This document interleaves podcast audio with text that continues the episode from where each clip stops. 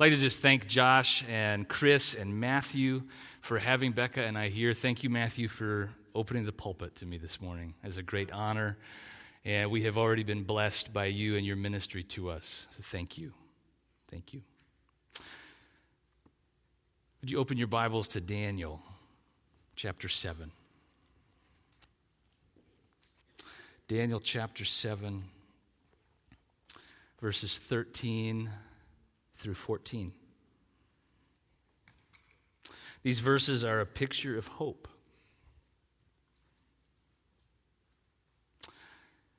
Daniel writes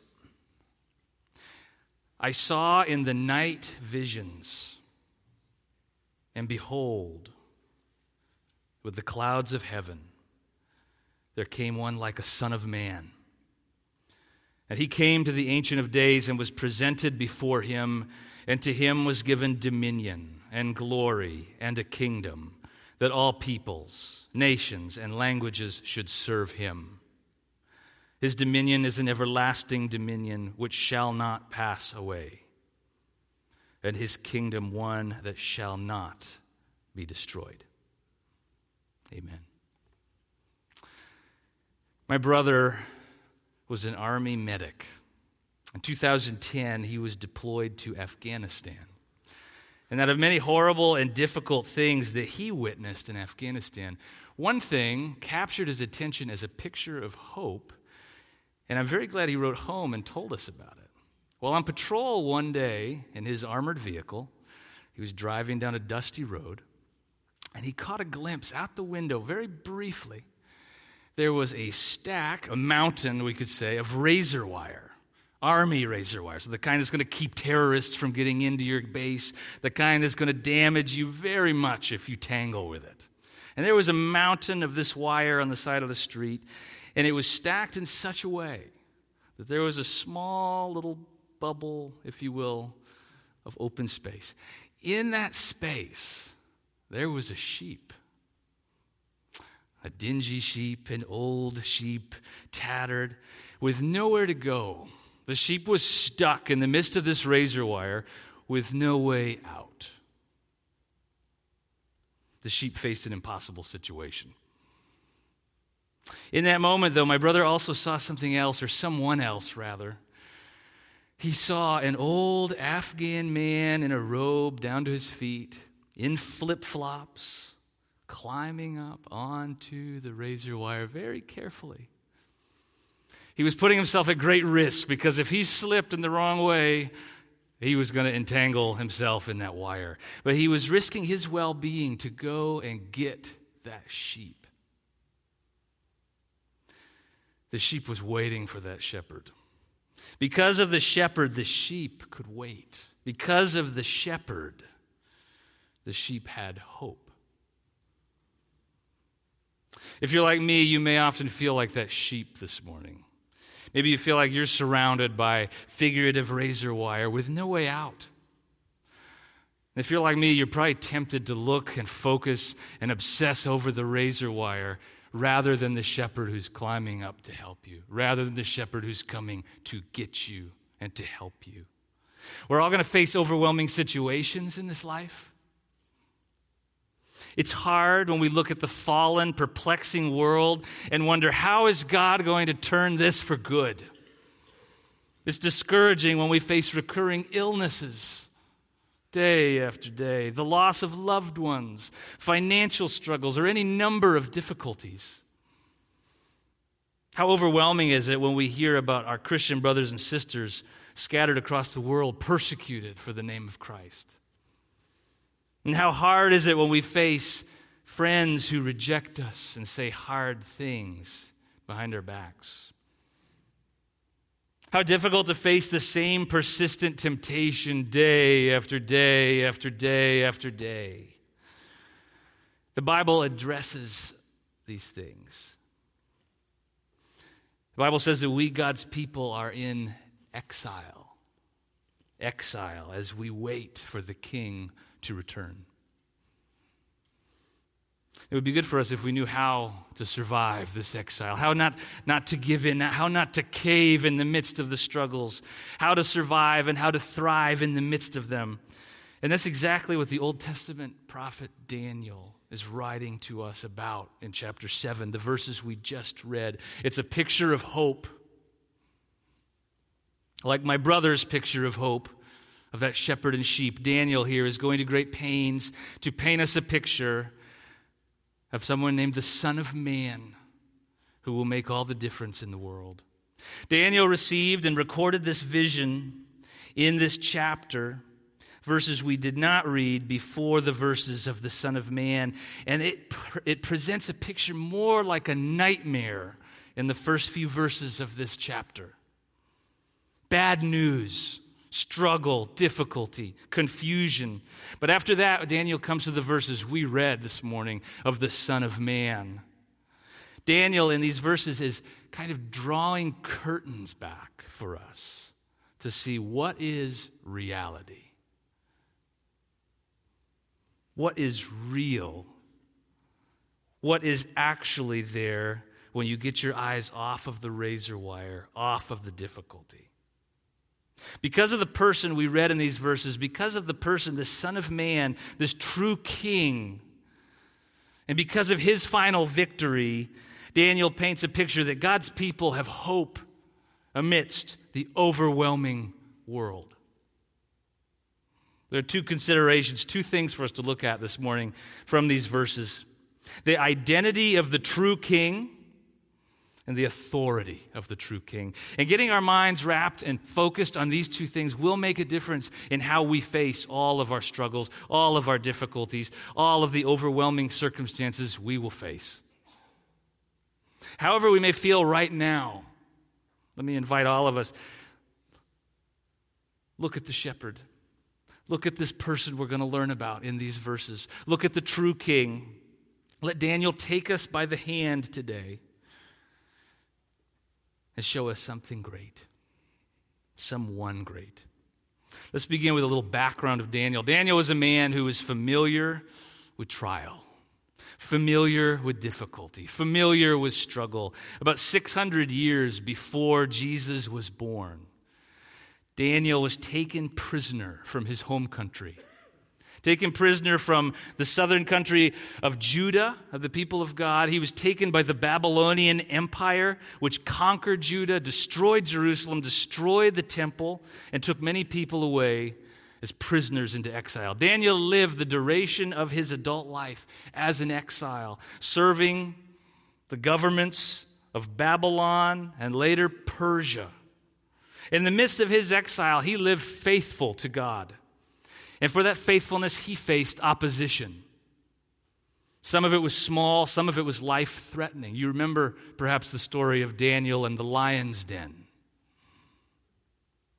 Daniel wrote this book with true stories and prophetic visions, reminding God's people that in the midst of the chaos of history, God is sovereign, God is powerful, God is kind, God is good. And so we come to these verses today, one of those prophetic visions. Later in this same dream of chapter 7, Daniel will learn that what he has seen, he has seen four beasts in this dream that are coming out of a chaotic sea. We learn that these four beasts represent four kingdoms and really represent all opposition against God. He learns about earlier and later in this dream that these beasts are, are kings and kingdoms who are opposing God's people, who are opposing the people God loves who are killing them, who are harming them. And Daniel is perplexed. Out of these four beasts in this chapter, the fourth beast is a particular monster. He has an obsession to fight against God's people. We know in this dream and other verses that God is going to judge, God is going to come, God is going to render judgment against his enemies. And Daniel shows us in the verses we read this morning that he will do it through a figure known as the Son of Man. One like a Son of Man in verse 13. So this enters the hero. Here, the hero enters the story, and this is our first consideration, the first point of this message the identity of the hero, the identity of the true king who will make things right. Verse 13, let me read. I saw in the night visions, and behold, with the clouds of heaven there came one like a son of man. And he came to the Ancient of Days and was presented before him. The Son of Man would be the agent through whom God would bring victory for his people, through whom God would accomplish his purposes. And we might ask, who is the Son of Man? We should ask, who, who is this agent? Who is this person Daniel was seeing who is coming from heaven? Perhaps you remember in the Gospels. Perhaps you remember that Jesus used the title Son of Man over and over and over and over again about himself. Now, the expression Son of Man, it could be used in other parts of the Bible simply to refer to a person. It could just mean a person. But Jesus used it in a special way. And Daniel uses it in a special way. At his trial, near the end of his life, Jesus said this in Matthew 26 64. From now on, you will see the Son of Man seated at the right hand of power and coming on the clouds. In that verse, Jesus reveals to us he is the Son of Man who Daniel saw in the clouds. He is God's agent. He will, is sent. He is the one to establish God's kingdom. He is the one to rescue God's people. Daniel's nightmare earlier in this chapter turns out for good because he is seeing the Son of Man who is actually Jesus Christ, our Lord, our Savior. So when our souls can make little sense of what's going on, when our souls can make little sense of the circumstances, we, like Daniel, need to look to Jesus. We have to fight to keep the things Daniel shows us here about our Lord and Savior. We need to fight to keep that front and center in our hearts. Jesus, the Son of Man, entered Daniel's nightmare and brought all of God's power. God the Father did not stand aloof. He did not just stand looking at Daniel in this trouble. He does not just look at us in our trouble, but God the Father sent God the Son, Jesus Christ, into the midst of the nightmare of this world to bring light. I love Galatians 2:20 where Paul reminds us. He says this that Jesus loved me, speaking of himself, loved me and gave himself for me. And that is true for all of God's people. Jesus loved us and willingly gave himself for us, entering our nightmare, our sin. Jesus has already entered our very worst of conditions, the darkness of our sin. And he will continue to help us in all lesser struggles we face. Today we need to remember that Jesus has already faced the beast, the dragon, Satan, the devil. The Lamb of God defeated the dragon, and he will defeat the dragon on the final day. But we know that he, by dying on the cross, our King, our King of Kings, came to slay the dragon. Our King faced the devil so that we will never have to face the devil alone. So, whatever beast we face in life, whatever lesser beast, whatever demonic oppression, whatever perplexing, overwhelming situation, whatever we're facing when we step out the doors of this church today, Jesus, our King, is with us and he will bring us through. The beast we face can't really do us ultimate harm because of Jesus. He rose from the dead. He dealt with our sin. He reconciled us to God. Let that cheer our hearts today, no matter what we face. Daniel knows that this Son of Man, Jesus, he came with the clouds of heaven. This king, Daniel knew what kings look like. He knew what great kings look like. But this king, this Son of Man, is different than anything Daniel has seen before. He comes with the clouds of heaven. In the West, we have, we have a deceptive lie that's crept into our imaginations. We think of heaven as a place where there are clouds, and we think of people sitting on those clouds playing harps. Maybe we think of little angels with little wings, with bow and arrows, sitting on clouds, floating around. That's not what Daniel has in mind with these clouds. He does not have cute little angels in his mind because these clouds represent divinity, power. In the ancient times, ancient world, clouds were the sign of God's presence. Maybe you remember when God led the people of Israel out of Egypt. He led them, the slaves, out of Egypt, and he led them by a pillar of cloud. Moses writes in Exodus 13 21, The Lord went before them by day in a pillar of cloud. Psalm 104 3 says, The Lord makes the clouds his chariot. Isaiah 19:1 says, "Behold the Lord is riding on a swift cloud." So when Daniel saw the Son of Man coming with the clouds, he received a picture of Jesus in power, in glory, with all the power of God. Only one who is God can ride and command the clouds. The fact that Jesus can ride them means that he has equality with God. One day he will return in power. One day he will come and he will fix all things we face. So take heart, Christians, in the midst of this world, that Jesus will return.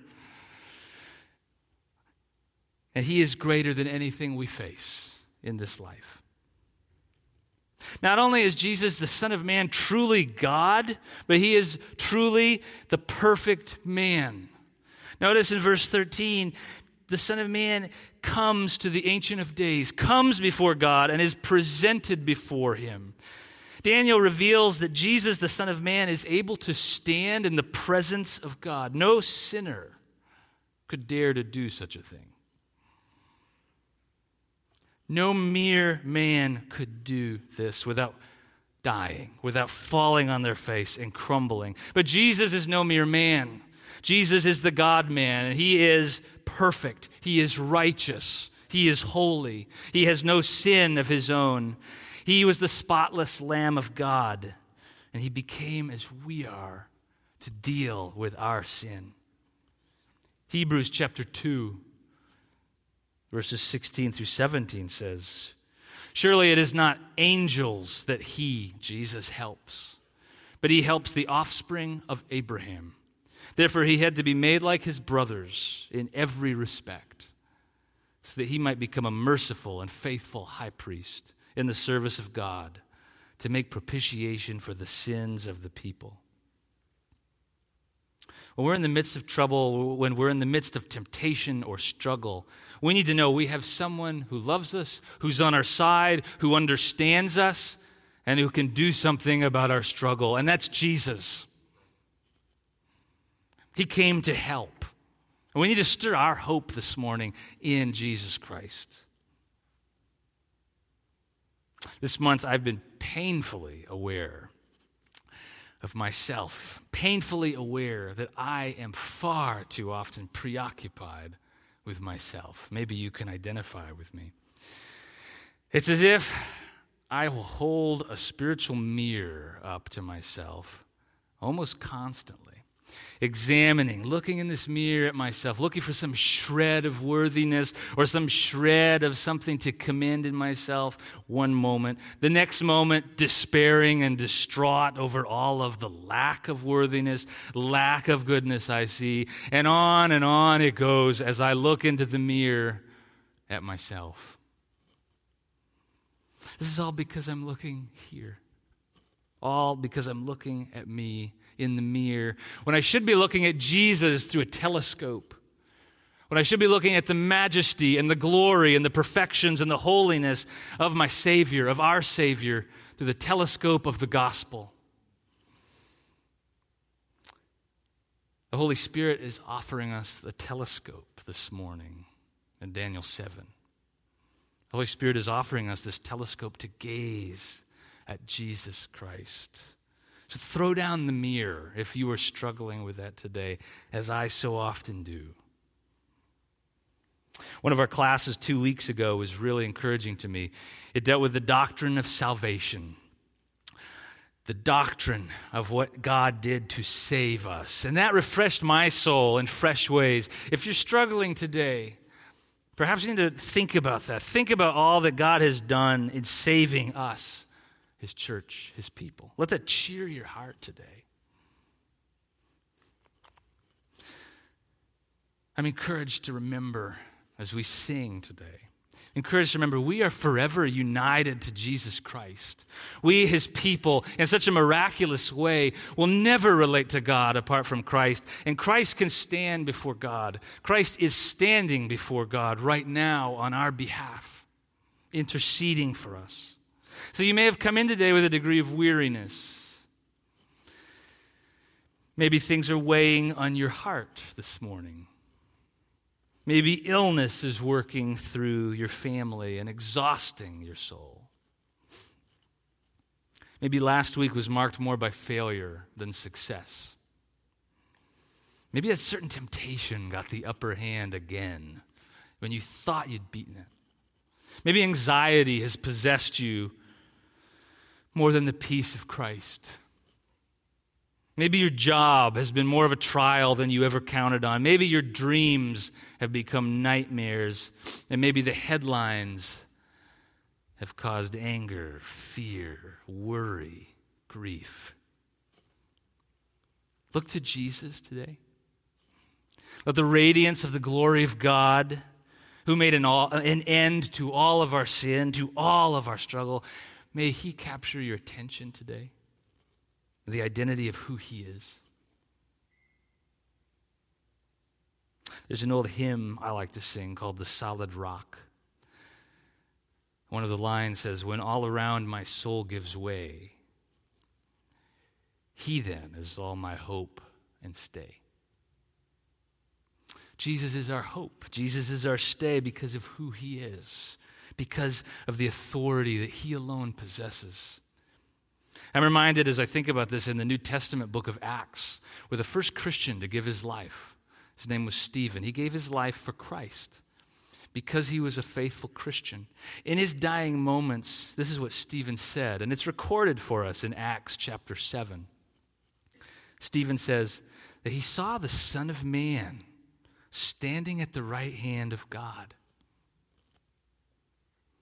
That sustained Stephen in his dying moments as a Christian, seeing Jesus, the Son of Man, with authority in the presence of God. That sustained Daniel in the midst of exile. That will sustain us. So look to the identity of our King and look to his authority. That leads us to verse 14, our second consideration the authority of King Jesus. Daniel writes, And to him, was given dominion and glory and a kingdom that all peoples, nations, and languages should serve him. His dominion is an everlasting dominion which shall not pass away, and his kingdom one that shall not be destroyed. Powerful as the enemies earlier in this dream that Daniel dealt with were, powerful as they were, they don't compare to the king whom God is sending, to this King Jesus, the Son of Man, who will have dominion that will never be taken away. And we get a glimpse, we get a glimpse of this, Revelation 5, verse 13. John says that he heard every creature in heaven and on earth and under the earth and in the sea and all that is in them saying, To him who sits on the throne and to the Lamb be blessing and honor and glory and might forever and ever. So, kingdoms and rulers and troubles and trials, they may be strong now, but their power is limited. Christ's power is forever. The reign of chaos, the reign of confusion, and the reign of the curse in this world will not have the final word. We as Christians have to remember this today. Even our indwelling sin that we battle with day after day will not get the final word. but Jesus will. His kingdom will exist unrivaled forever, and no one can destroy it. No one can strip him of his authority. God has established him as king, and let all of us bow our knees to him. We have hope in the midst of the world because of this, because of him. The scripture tells us even now Jesus is on the throne of heaven, sovereignly ruling. We have hope because of that. He is sovereignly ruling for the advance of the gospel, for our good. And one day soon, he will return in glory and he will set all things right. Now we trust even as our feelings may, may wonder, is he really in control? Now we trust that he is. We believe the scripture and we live accordingly. Daniel says that this kingdom is given to the Son of Man, to Jesus, so that all peoples, all nations, and all languages should serve him. Should serve him. It's an interesting word, serve. If you look at that word in the book of Daniel, it often is attached to serving your God. Worshiping your God. Okay, earlier in the chapter, you may remember the story of Daniel's three friends being thrown in a fiery furnace. And if you look at the words, it's because they would not serve the false gods, but they would only serve their God, the true God. And because of that, they were thrown in the furnace. When Daniel was thrown in the lion's den, it was because he would only serve his God. So we see here that God has prescribed that the Son of Man deserves the service or the worship of the nations. Our Jesus, the Jesus of the Bible, has all authority. He deserves all worship. He deserves all adoration because he is the King of kings. He is the Lord of lords. And God calls all people to worship him. And it's not enough for King Jesus to receive the worship of just one people group. He deserves people from across the globe to be among his worshipers. That's what we talked about last night and this morning, and I'm so encouraged that we did. Thank you as a church for considering this. That across the globe, Jesus has people for whom he died, that he desires to include into his worshipers. It directly touches our lives here in this church today because we're not all Jews. Perhaps none of us are Jews in this room. We're Gentiles from many different backgrounds, many different people groups, for whom Christ died, for whom Christ brought us into his family, into his kingdom. In this room, we see that today. And it doesn't stop in this room because there are still peoples, there are still nations, there are still languages across the world that have not heard the name of Jesus and do not worship Jesus as their Lord, as their King. It doesn't stop with us. We must take the gospel by God's grace to such people. John Piper says this. I love this quote. By his blood, he has ransomed persons from every people group in the world, every tribe, every language group, every culture, every ethnic cluster. The reward of his suffering is the ingathering of the elect from all the peoples of the world. In other words, the blood of Jesus was shed not just to purchase your holiness and your zeal for good deeds, but the holiness and the good deeds of all the worldwide church of God including those sheep that are not yet in the fold. This is what drives us as God's people on mission. This is what drives us to take the gospel to our friends, to our enemies. Because Jesus has people whom he died for that need to be brought into the fold. We don't share the gospel because we need to earn grace. We share the gospel because we have grace. We preach the gospel to the lost because we have been recipients of God's favor and we love Jesus and we want to see him glorified further by more and more people. Jesus desires for sinners to come to him and to join the throng of worshipers, joyfully serving, joyfully loving him. This is why we, we can go and tell our non Christian friends about Christ. or perhaps our Muslim or Buddhist or Hindu neighbors about Jesus, what Jesus has done for us. This is why we could tell our non Christian friends and family members again that Jesus died for sinners. Even when we've told them many times, we can tell them again with love Jesus died for sinners, and he will save those who believe in him and turn to him. So perhaps you're sitting here this morning. I've heard about exciting things that God is doing at Kingsway. Perhaps you're sitting here this morning, though, and you are unsure about your soul. Perhaps you're unsure that you've responded to Christ. Perhaps you've heard about him your whole life. Maybe friends have told you about Jesus but you've never truly believed in Him yourself. Perhaps you've never turned away from your sin. Let me say this to all of us in this room who are Christians. We know that Jesus desires sinners to come to Him.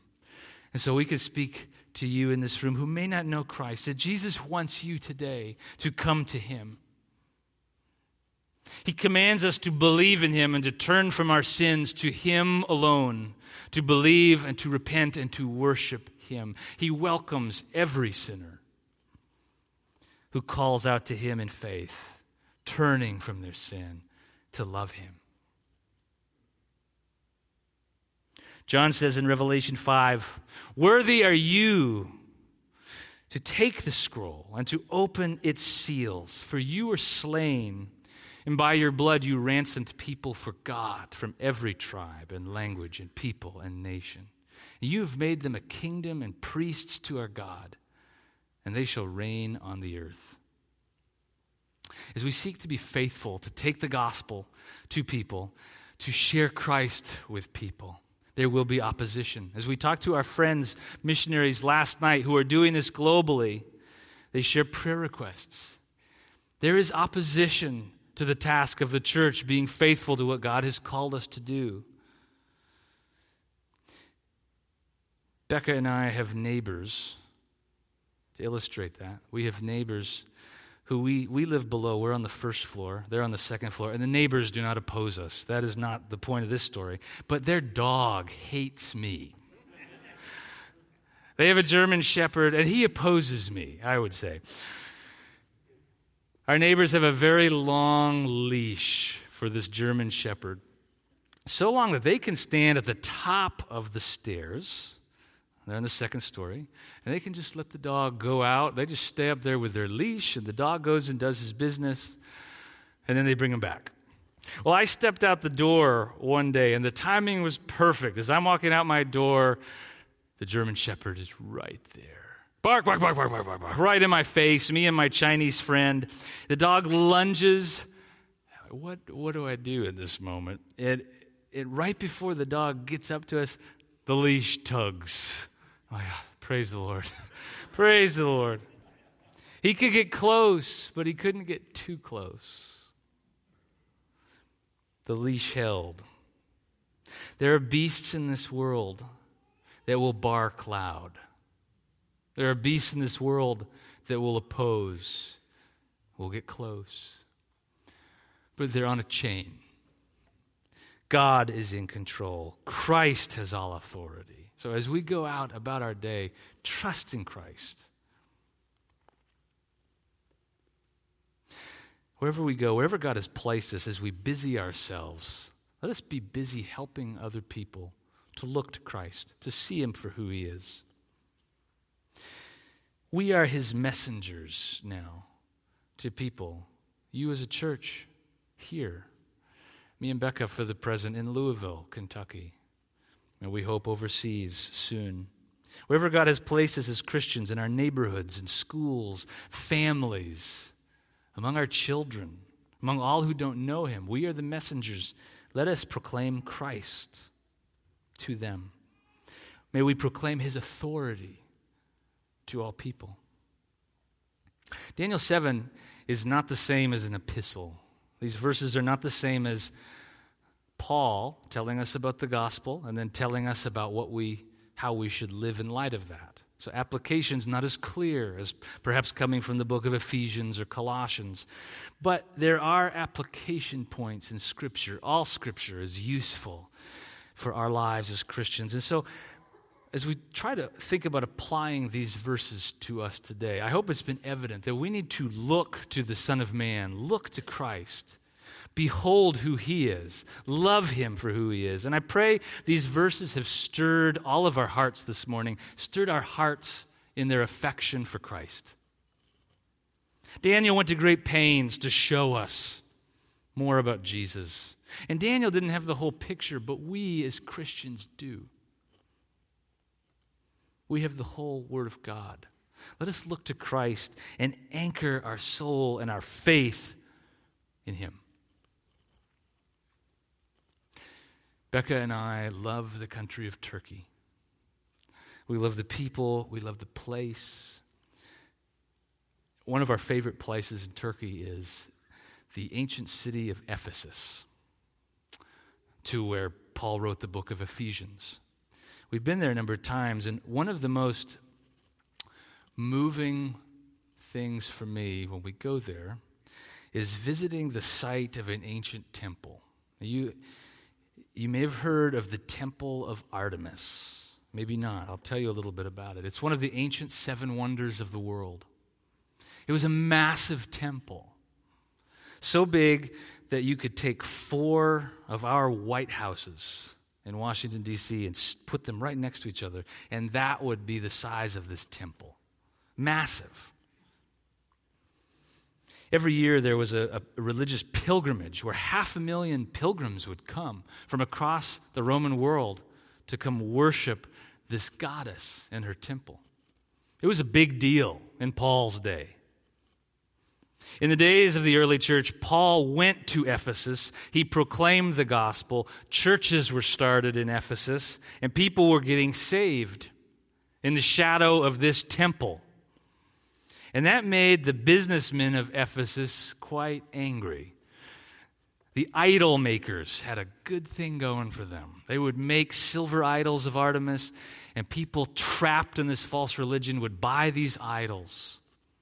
Well, when Paul shows up and the gospel expands in Ephesus, people started realizing we don't have to buy these idols anymore. The business began to tank for these men.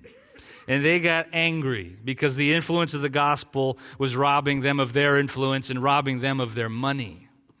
So they led a riot. You can read about this in Acts 19. They led a riot against Paul and against Christians. For two hours, it says, they shouted in one, one of the places in Ephesus. They shouted, Great is Artemis of the Ephesians. They thought that having a pep rally, they thought that shouting about their goddess, they thought that doing this for two hours, they thought it would put her back on the throne. They thought it would get Jesus out of Ephesus. They thought it would drive the church away. They thought they could go back to their business of entangling people's hearts. They couldn't have made a worse mistake.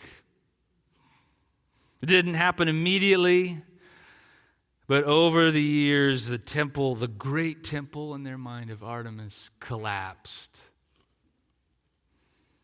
Literally.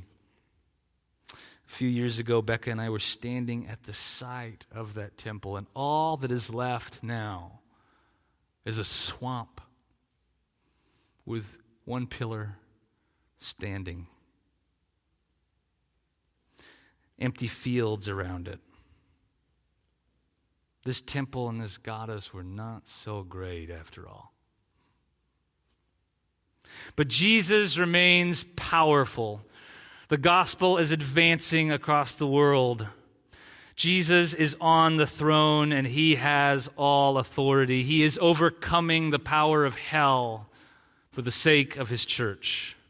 The Son of God became man he died on the cross. He bore our guilt and sin. He rose from the dead, and He reigns from heaven now.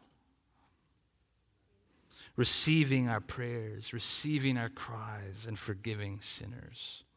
Because He is mighty, because He is worthy, because He is glorious and powerful, we have hope in the midst of chaos. Just like that temple Artemis that seemed so great, but really wasn't. Today, look to Jesus. Today, worship Jesus. help someone else in your life to do the same. Father, thank you. Thank you for your mercy on us. Thank you for saving us. Thank you for Jesus. Thank you for Daniel giving us this picture. Lord, as we leave here, as we go about this week, stir our hearts with affection for Christ that can only be explained as your Spirit working, encouraging us. Lord, save people through our testimonies this week, this year. May you be glorified. Thank you for Kingsway. I pray your hand of blessing would be on this church. In Jesus' name, amen.